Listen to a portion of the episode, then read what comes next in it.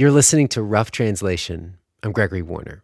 It is great to be back in this feed for a little bit to say we are hard at work on our spring season. And because that's a long time to wait, we got some episodes for you this month that fit the themes of a holiday season stories about tradition and homecomings and food. Food is our episode today. Uh, but first, a request. I know that one reason that you've told us you listen to the show is to connect with the world. We could not bring you those stories without the individuals and institutions who are as curious about the world as we are. NPR correspondents, local journalists, interpreters, travelers, listeners from all over the world, thank you. I want to add one more to that thank you list local public radio stations. The work we do on this show depends on NPR. NPR depends on the support of hundreds of member stations across the United States.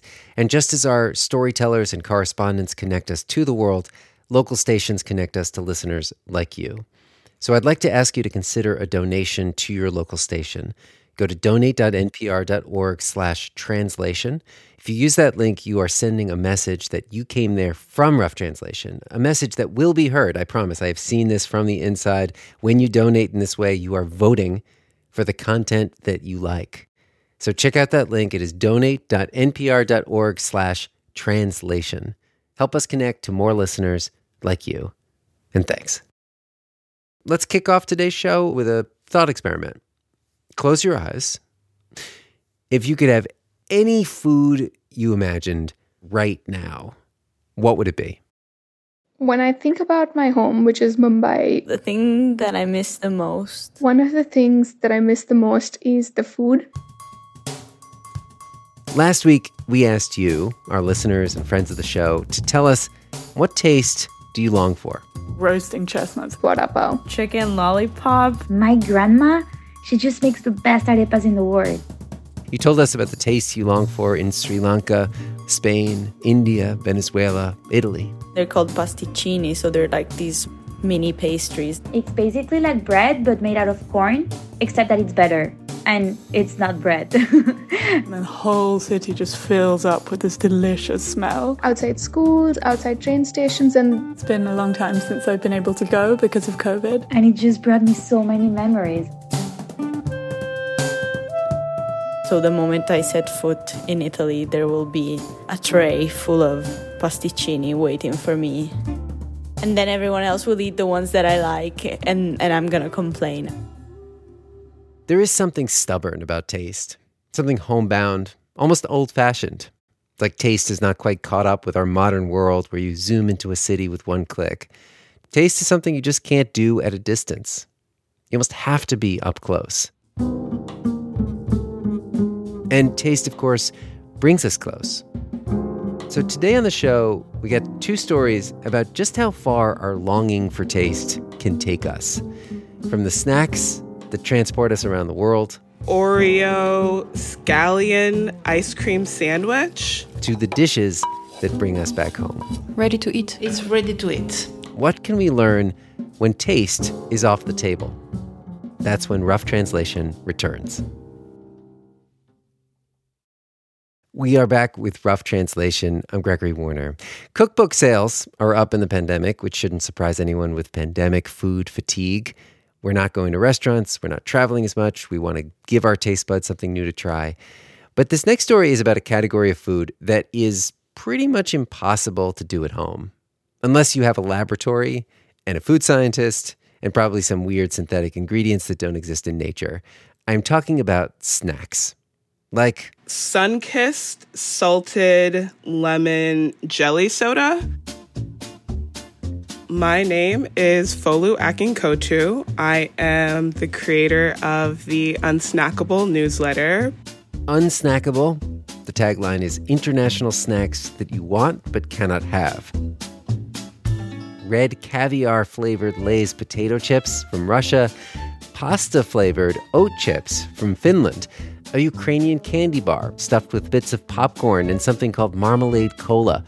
Snacks are kind of an approachable way to look into someone else's life. Like, what are other people in other places getting when they're not thinking, when they're almost just reacting? Because you imagine that most Germans don't wake up intending to spend money on a pineapple pizza smoothie, but spend money they do.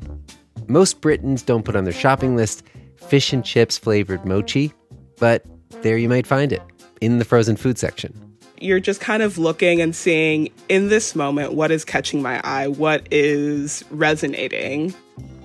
And Folu is interested in what these cravings reveal about our deeper longings longings for comfort, for home, for childhood, or just the chance to eat your dinner for dessert. To know that people do that all around the world is pretty cool.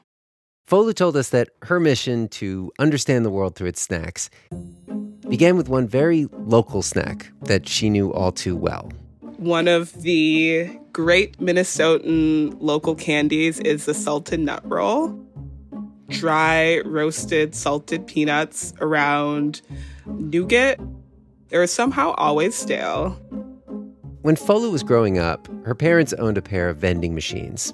Kind of a side hustle, but it wasn't a very successful venture. Folu remembers when she was eight years old, watching through the glass at rows and rows of unsold nut rolls inching toward their expiration dates, knowing in whose lunchbox they would end up. I ate so many of them during my childhood where I would just pick off the peanut and then like have half of the nougat and then go back and eat some of the peanut and I would never enjoy it. But there are always so many left of just suffering through something that was supposed to be a treat. Her parents were Nigerian immigrants who'd been in the US for 20 years, and their idea of a snack? Foods like plantain and chin chin, which is kind of a crunchy fried dough that you would cut into small pieces, or puff puff, which is like a fried donut. Delicious, but not the sort of things you could stack in a spiral dispenser. We definitely weren't one of the houses that had like the snack pantry.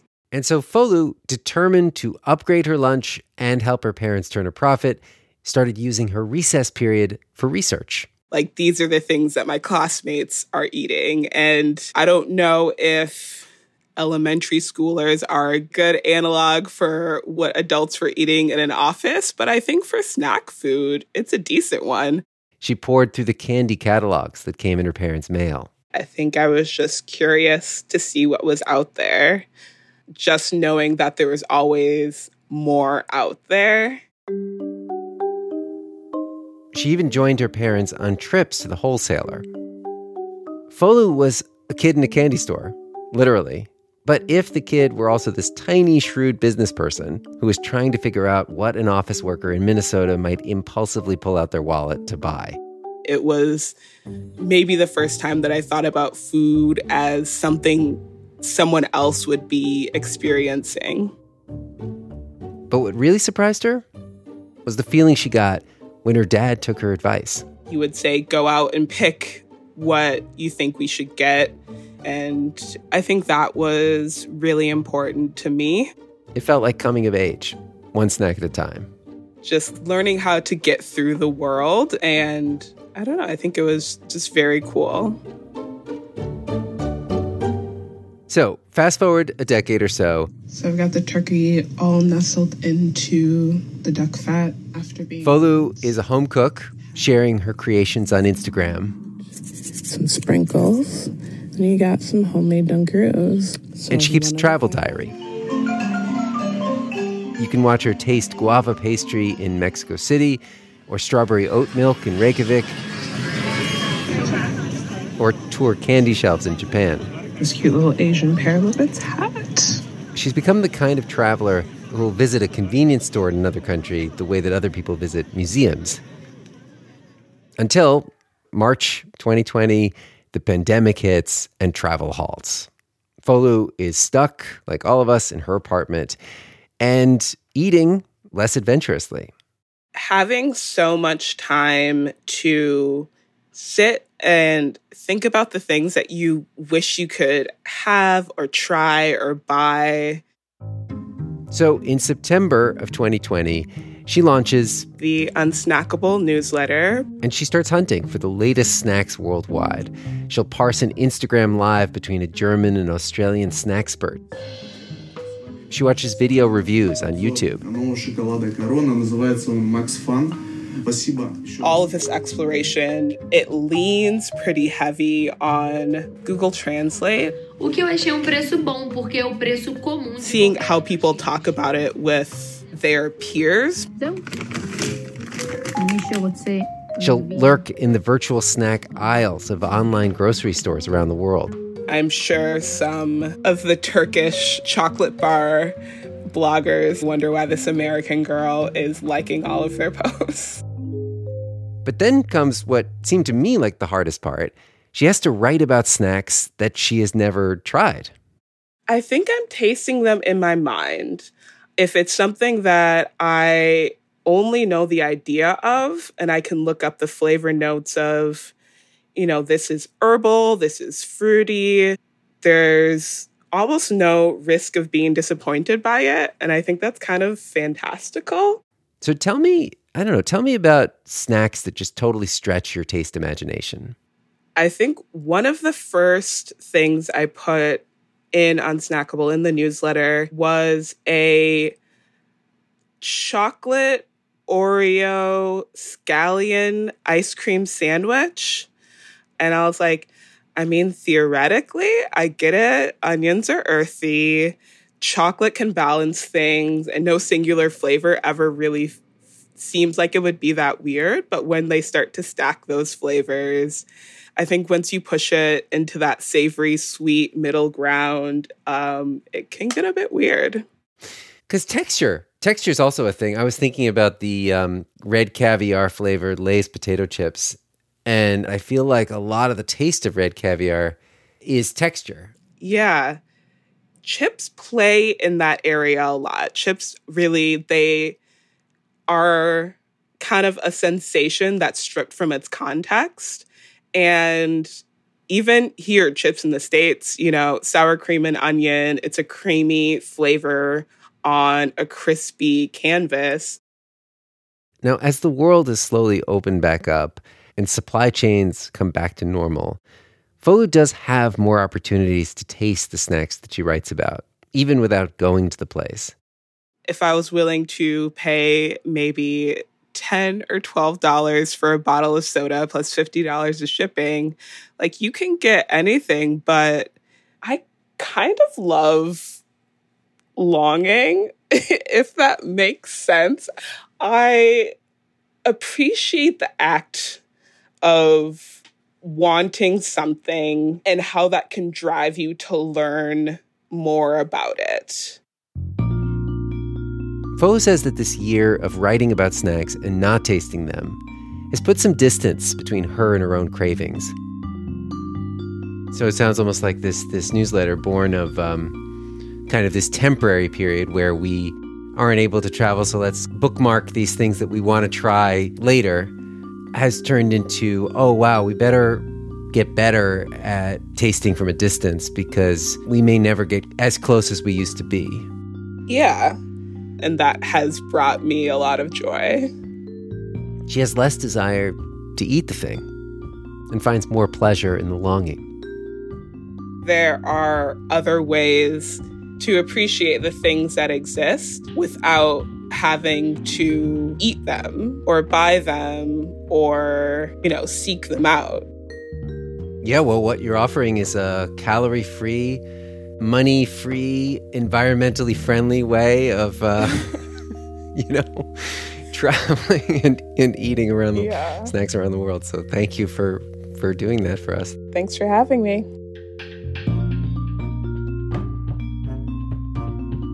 Folu Akinkotu writes the Unsnackable newsletter. After the break, what happens when the food you long for is all around you, but you're told not to taste it? And my grandma would scream and, you know, leave the trahana alone, don't mess with it. A complicated relationship with porridge. That's when Rough Translation returns.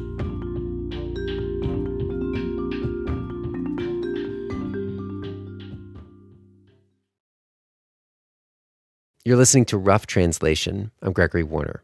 We're going to go now from a story about longing for taste across distance to a story about longing through time.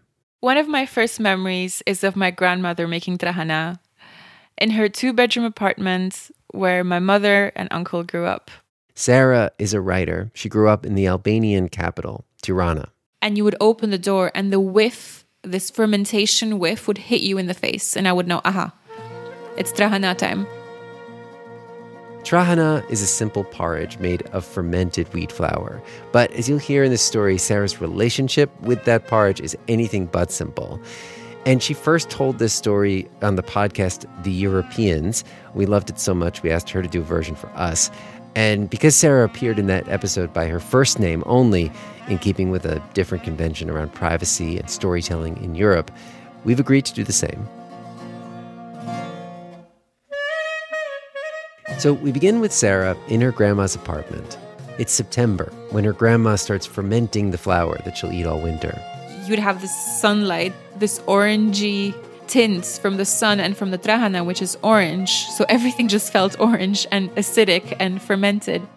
And you would have the flour spread out, thrown over a blanket on the floor, on the table, just on any flat surface, and you would be drying. I would always want to go and peek and sort of touch it, and my grandma would just come and scream and, you know, leave the trahana alone, don't mess with it. It's not going to ferment properly if you go and mess about with it. And so little Sarah would close the door of the trahana room and go back to the living room sofa. Watching hours and hours of the Albanian equivalent of MTV. Same music, same videos. Kelly Rowland, Nelly, Mariah Carey, Pink.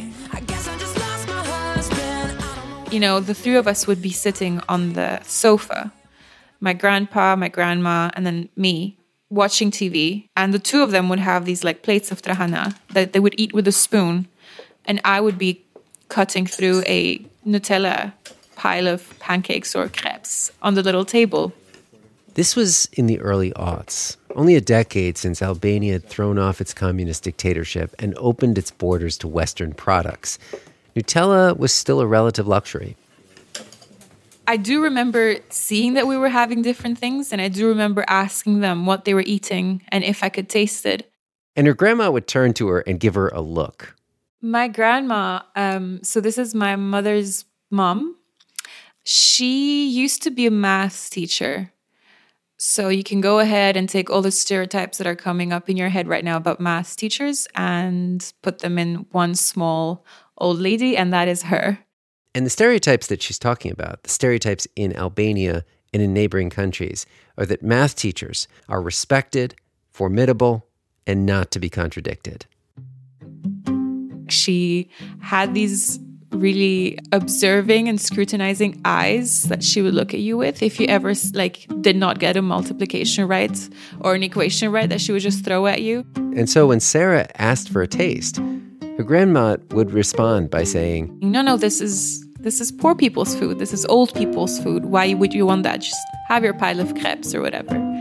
And and then that was that, you know.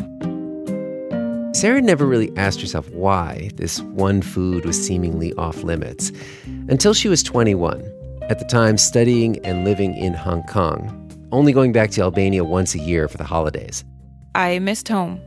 I was looking for music, books, basically anything which would connect me to it. And at some point, I realized I was eating congee, the famous Chinese savory porridge, and I hadn't even tasted trahana. And the thing is, if you are Albanian, trahana is not just a food. To me, it feels like this secret password that Albanians have amongst each other more than anything. Because I think if you speak to people about trahana, they won't know. But if you speak to an Albanian about trahana, you know, like it's instant space for inside jokes and, you know, people know what you're talking about. Inside jokes, like this one attributed to an Albanian folk writer. Trahana is a poor people's food that rich people find delicious. It was really only much later when I realized that there was an actual dish I had been told not to eat, and I realized the absurdity of it. And so Sarah decided to set out and discover the taste of trahana for herself. But that was not easy to do, even if she could find an Albanian restaurant in Hong Kong. Trahana is not typically on the menu in restaurants. It's something usually eaten in someone's house, between friends and family. So I called my parents one night and said, This is it, guys. you need to feed me trahana when I come back for the holidays. Even though Sarah knew that this request should be fine, I mean, she just wanted to taste a food, she was nervous. I think in my head I had built up a I was prepared for a fight. I was prepared to convince them to, to feed me. And because the first years of my life, in the first 20 years of my life, I was like said, no, no, no, you're not going to have this dish. And so when I called them up to say, I really want to eat this, they responded in, in a way that I was really not expecting. They said, no, yeah, sure. Why not? And I was like, wait, what? I thought this was a no-go zone in, in the kitchen cabinet. Cooking a little bit. Sarah joined her mom in the kitchen. Like this. And though her mom had never once made trahana for her when she was growing up, The olive oil. now she walked Sarah through each step, like she'd been making trahana her whole life. First, you fry up olive oil and butter. Add the trahana flour while the butter is melting. Came a little bit red. It smells a bit nutty. It smells buttery. It smells really good. Adding hot water and mixing all the time. Slowly, you add the water. Always hot water because if you are adding cold water, the paste it's not anymore uniform. Could be separated. When Sarah finally sat down with her mom, My name is Mirela, Mirella, but Sarah's mom is better. her mom told her she'd eaten trahana all the time as a kid. This first conversation was in Albanian, so Sarah will interpret. Ajo ka pasur gjithmonë një bitje që prodhonte edhe para gjykimit. My mom says when she was growing up, my grandma believed that the healthiest food was the one you make at home, like trahana. My grandma never let my mom buy any wheat products from the shops. Kisha shumë dëshirë të bleja biskota sepse ishin gati si gjëra të ndaluara. That conviction was so strong that my mom, as a child, would dream of buying biscuits like they were her forbidden foods. Why had Sarah's grandmother enthusiastically prepared this food for her daughter, only to tell Sarah this was old people's food, poor people's food, that she shouldn't touch? Did my mom and my grandmother ever explicitly talk about not feeding Mitrahana? Or is it something that just happened? Jo, po unë besoj që atë se nuk është se e kanë diskutuar, ka qenë vendimi i tyre dhe ka qenë veprimi i tyre. Unë këtë e dëgjoj më shumë nga ty. Nuk ka qenë një gjë që My mom says that they never talked about it. She never asked. Mirella did have a theory, one that takes us back to Albania in the late 80s, when Mirella was a university student and the Albanian economy was coming off the rails. Everything was rationed. This was when Albania was still under the communist regime. Etapën fundit që është ambalazhi. Albania was extremely isolated. It had basically cut off all ties with other countries. But trahana was readily available. It's made at home in big batches and it's really cheap, fermented flour and water. Mirella tells us that one coffee cup of flour can feed a family of four. So in my grandma's adult life, trahana ended up being the staple food she would have to feed her family with. The regime fell in 1992, right before Sarah was born. People were putting themselves back together. There was a lot of trauma to work through. And on top of that, people had had to get used to living in scarcity. And then, all of a sudden, overabundance. Shelves filled with Coca Cola, Pringles, Hubba Bubba chewing gum. E para dolëm u si dolëm nga izolimi Nobody u wanted to eat trahana anymore. Sarah felt reassured to learn that this break with tradition was just an accident of history, part of her generation's story.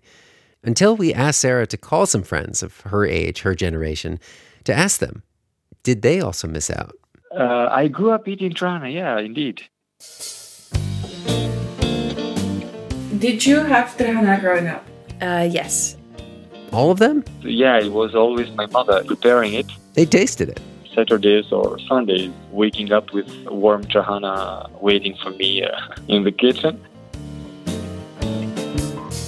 I had it pretty much every other day or every other week at least. So it, it was basically like a staple food in your house, would you say that?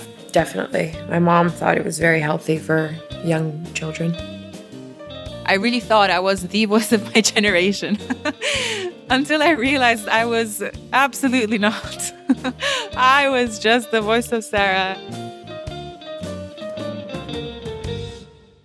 Whatever comfort that Sarah had taken in being part of her generation's story, it felt now like too simple an explanation to hold on to.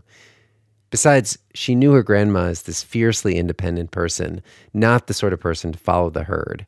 She was so confident and self assured, and she'd always encouraged Sarah to be the same. She'd never really cared about any boyfriend that I had. She's just like, yeah, yeah, cool. Next, tell me about your work. Like, tell me about what you've done. Tell me about that picture you've painted. Tell me what you've done.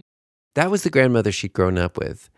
But now, digging into this story, Sarah started to do something that is in general just really hard.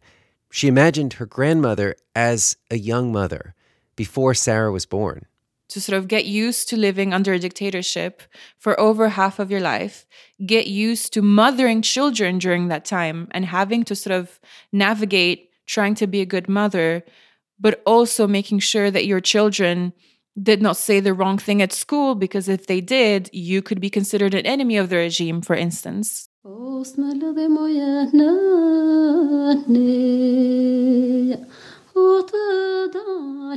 All of that crumbles, and you realize that, oh, well, all of a sudden life can be different. And your children, who are now only 20 something year olds, might have the rest of their life that will look so different than everything that you prepared them for. And that your grandchildren have no clue what any of this is about. That must be so shocking. Sarah started to reconsider that moment when her grandma let her sit in front of the American music videos with her pile of crepes and Nutella. Was this her way of preparing her for that new world? Protecting her from a taste of the past? I find it quite human and endearing to think that despite the fireball that she was, it was such a traumatic, confusing experience to go through. Sarah's grandmother passed away this year. Before she did, Sarah got to tell her that she had started cooking trahana for her friends in Paris. I remember her just sort of like opening her eyes the way she usually would when you said something really absurd. and just be like, Trahana, you made Trahana. but not much more than that. And this was also, you know, towards the end of her life as well. So I do I wasn't really ever able to have a discussion with her about what it meant that I now made Trahana and I never had this moment of like, yoo-hoo, remember this thing you told me not to eat. It was really very much more along the along the lines of like, you cook for yourself. Hmm, well done. the butter and the oil. Chili? Like chili flakes? This is a little bit hot, so I like it hot. It's so good, so good. Yeah. Ready to eat? It's ready to eat. Excellent. Thank you, Mama. The four of us, with my dad and my brother, also, we just sat and we had trahana. And my parents were like, well, it's kids. So this is trahana. After all these years, my first spoonful. I think it was, it felt like it's, it was not really like anything I was used to eating. It's this really thick, chunky, bitter, fermented, but also really savory and spicy, thick soup. It's not a faint, quaint, easy peasy flavor. You know, it, it is intense. And it was really strange to eat something that was so new in terms of taste, but also so incredibly familiar in terms of presence and in terms of smell. Just something felt a bit more normal after that first bite. But at the same time, that was that, right? We had had trahana now. All is good in the world.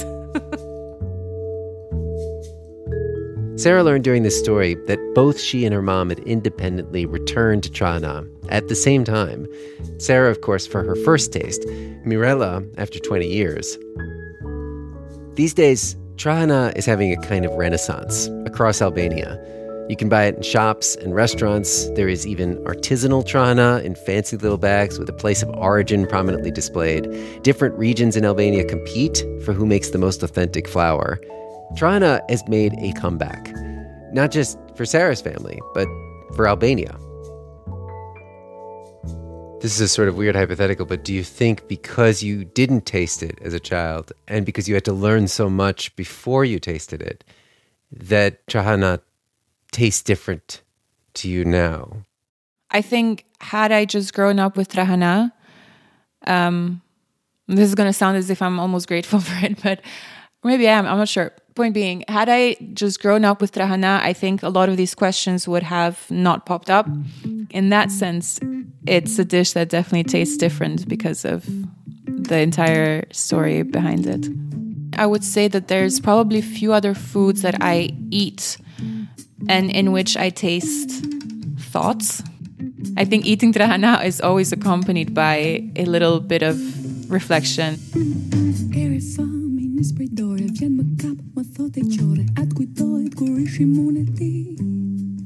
Sarah's story first aired on the Europeans podcast as part of their mini series, This is What a Generation Sounds Like personal essays from young Europeans, produced by Katz Laszlo with Are We Europe and funding from Allianz Kulturstiftung.